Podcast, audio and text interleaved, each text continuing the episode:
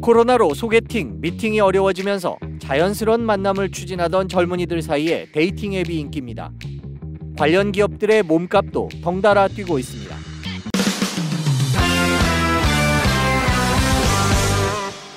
네, 오늘은 이른바 코로나 학번들이 열광하고 있다는 dating 앱에 관한 얘기 해보도록 하겠습니다. 경제부 김혜민 기자 나와 있습니다. 안녕하세요. 네, 안녕하세요.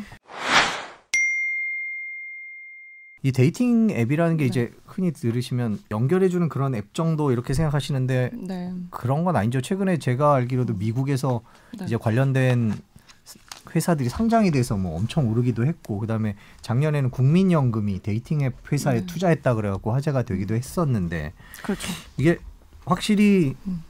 전 세계적인 현상이라고 그렇게 봐도 되는 건가요? 이게 최근에 이제 코로나랑 맞물리면서 아 코로나요. 갑자기 앱 사용 양과 그 여기에 쓰는 돈이 엄청나게 급증했습니다. 좀 자세히 설명을 드리면요. 작년에 전 세계 이용자들이 이 dating 앱을 통한 지출이 30억 달러로 추산이 된다고 합니다. 전년 대비 15% 성장한 거고요. 이거 한국 돈으로 따지면 3조 3,717억 원입니다. 그렇게 많이 쓰는군요. 와, 실제로. 저도 저도 이번에 조사하면서 처음 알았어요. 비교적 일찍 미국 같은 곳이 이 dating 앱 문화가 자리 잡았잖아요. 이곳은 이제 social dating 시장 규모가 연간 4조 원으로 추정이 되고요. 또 미국은 이미 성인의 한 30%가 이 dating 앱이나 웹사이트를 통해서 만남을 갖고 있는 걸로 조사가 됐다고 합니다. 근데 이걸 30세 이하로 낮추면 이 젊은 층은 50%까지, 그러니까 절반이 이미 이 앱을 통해서 사람들을 만나고 있다고 합니다. 그게 문화적 차이인가요? 우리가 이제 dating 앱이라는 거에 익숙치 않은 세대 분들도 있으니까 대표적인 네. 게 뭐가 있는 거죠? 우선 이제 한국 dating 앱은 외국이랑 달라서 이제 토종 어플이 되게 인기가 많습니다. 근데 미리 말씀드릴 거는 제가 경험을 해서 잘 아는 건 아니고요. 네, 공부를 열심히 했으니까. 잠깐, 잠깐만 요. 네. 우선 전 세계적으로 가장 유명한 건 틴더인데요. 틴더. 네. 근데 우리나라는 사실 이 틴더를 많이 하지는 않아요. 몇 년 전에 가장 선풍적인 인기를 끌었던 건 아만다라는 어플인데요. 아무나 만날 수 없다의 줄임말입니다. 그래서 여기에 내 사진을 올려놓고요. 이미 가입한 사람들이 그 내 사진을 보고 별점 평가를 매기는데 이게 일정 점수를 넘어가면 그때야 가입이 됩니다. 가입이 안 되는 분들도 속출했다고 저는 알고 있습니다. 가장 큰 단점은 푸사기가 가능하다는 점이 있는데 이 푸사기 뭔지 아시나요? 네, 프로필 사기요. 그렇죠. 아, 네. 네. 그래서 그 뒤에 나온 게 스카이피플이라는 어플인데요. 이건 네? 이름이 스카이 피플이요? 네 맞아요. 이 스카이가 스, 카이 캐슬. 어 맞아요. 네, 약간 그, 냄새가 나는 네 제목이네. 서울 연고대 중심으로 아, 어, 학교와 직장을 인증하는 앱인데요. 이게 최초로 인증하는 앱이었다고 합니다. 어, 지상파에서 언급하기 힘든 얘기들이 계속 나오네요. 외모 지상주의, 학벌 지상주의 그런 네. 얘기들이 계속 나오고. 네, 그리고요. 최근에는 이 능력 지상 주의를 아주 최고조로 보여준 어플이 나왔는데요. 네. 이제 골드 스푼이라는 어플입니다. 이름이 골드 스푼이에요. 네. 네. 고소득, 슈퍼카, 강남거주, 고급 아파트, 전문직, 사업가, 명문대, 억대 연봉, 고액자산. 뭐 엘리트 집안, 금수저 집안 이거 다 인증할 수 있는 시스템이 존재하고요. 관련 서류를 제출해야 인증이 가능합니다. 이 시스템이 생각보다 되게 체계적이에요. 음. 뭐 예를 들어서 내가 슈퍼카를 가졌다. 자동차 등록증 내야 합니다. 그리고 고소득이다. 뭐 억대 연봉이다. 그러면 건강보험 얼마 내는지 여기 보면 나오잖아요. 그런 거 다 인증을 해야 되고요. 이건 이제 학벌 지상주의 최고조인데요. 결정샤, 연고링까지 등, 등장을 했습니다. 결정 샤. 샤예요. 아, 샤. 네. 그 서울대 앞, 앞에 정문에 그렇죠. 있는 예, 네. 샤. 여기는 서울대 음. 출신들만 네. 네, 이것도 다 인증을 거치고요. 연고링은 서울 시내 대학 졸업자들인데 어, 한 10개 대학 정도 돼요. 여기 나온 졸업생들끼리만 만날 수 있는 어플입니다. 좀 건전한 건 없나요? 아 있습니다. 음. 아, 네, 그걸 음. 기다렸어요. 네. 반면에 이 성격과 가치관을 중시하는 어플도 있는데요. 성격과 가치관은 어떻게 아, 평가합니까? 튜립이라는 어플이 있어요. 네, 튤립이요. 이것도 굉장히 지금 매출이 높은 상황인데요. 네. 이거는 가입할 때 설문에 대답을 해야 되는데요. 이 목록이 굉장히 많습니다. 거의 뭐 100가지가 넘어요. 자기랑 비슷한 대답을 한 그 이성을 연결해주는 어플입니다. 쉽게 말하면 MBTI가 비슷한 사람 연결해주는 그런 식이죠.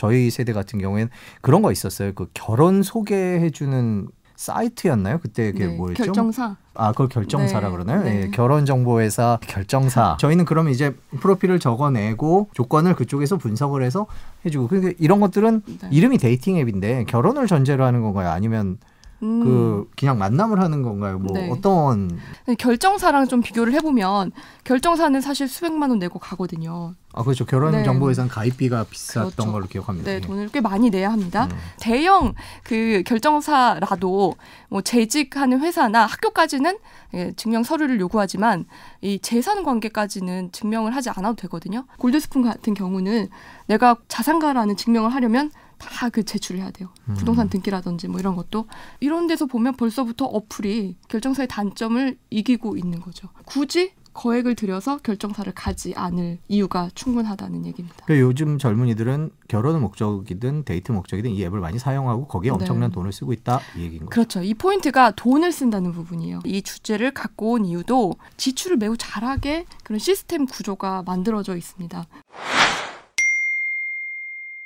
저희가 이제 이렇게 지금까지 이걸 살펴본 이유는 dating 앱이라는 게 이제 미국 시장도 그렇고 국내 시장도 그렇고 워낙 관심을 끌고 있어서 이게 어떤 데를 뭔지를 먼저 알고 어떤 식으로 돈을 버는지도 좀 살펴보려고 지금까지 말씀을 드렸습니다. 작년에 국민연금 얘기를 제가 아까 처음에 했는데 국민연금이 세계 최대 dating 앱을 보유한 이름이 이제 매치그룹이죠. 매치그룹을 포트폴리오에 담아서 이제 그때 기사 제목이 저는 아직도 생각나는데 국민연금이 dating 앱 회사에 투자했다. 국민연금이 이제 저희 노후와 관련된 거라서 아무데나 투자하지 않을 것을 믿고 있는데 네. 그만큼 유망한 종목이다 이렇게 보고 있는 건가요? 음, 그러니까 보수적인 투자를 하는 국민연금도 투자를 했다 이런 부분에서 좀 이슈가 됐죠. 틴더 전 세계적으로 가장 많이 사용하는 dating 앱을 갖고 있는 그룹입니다.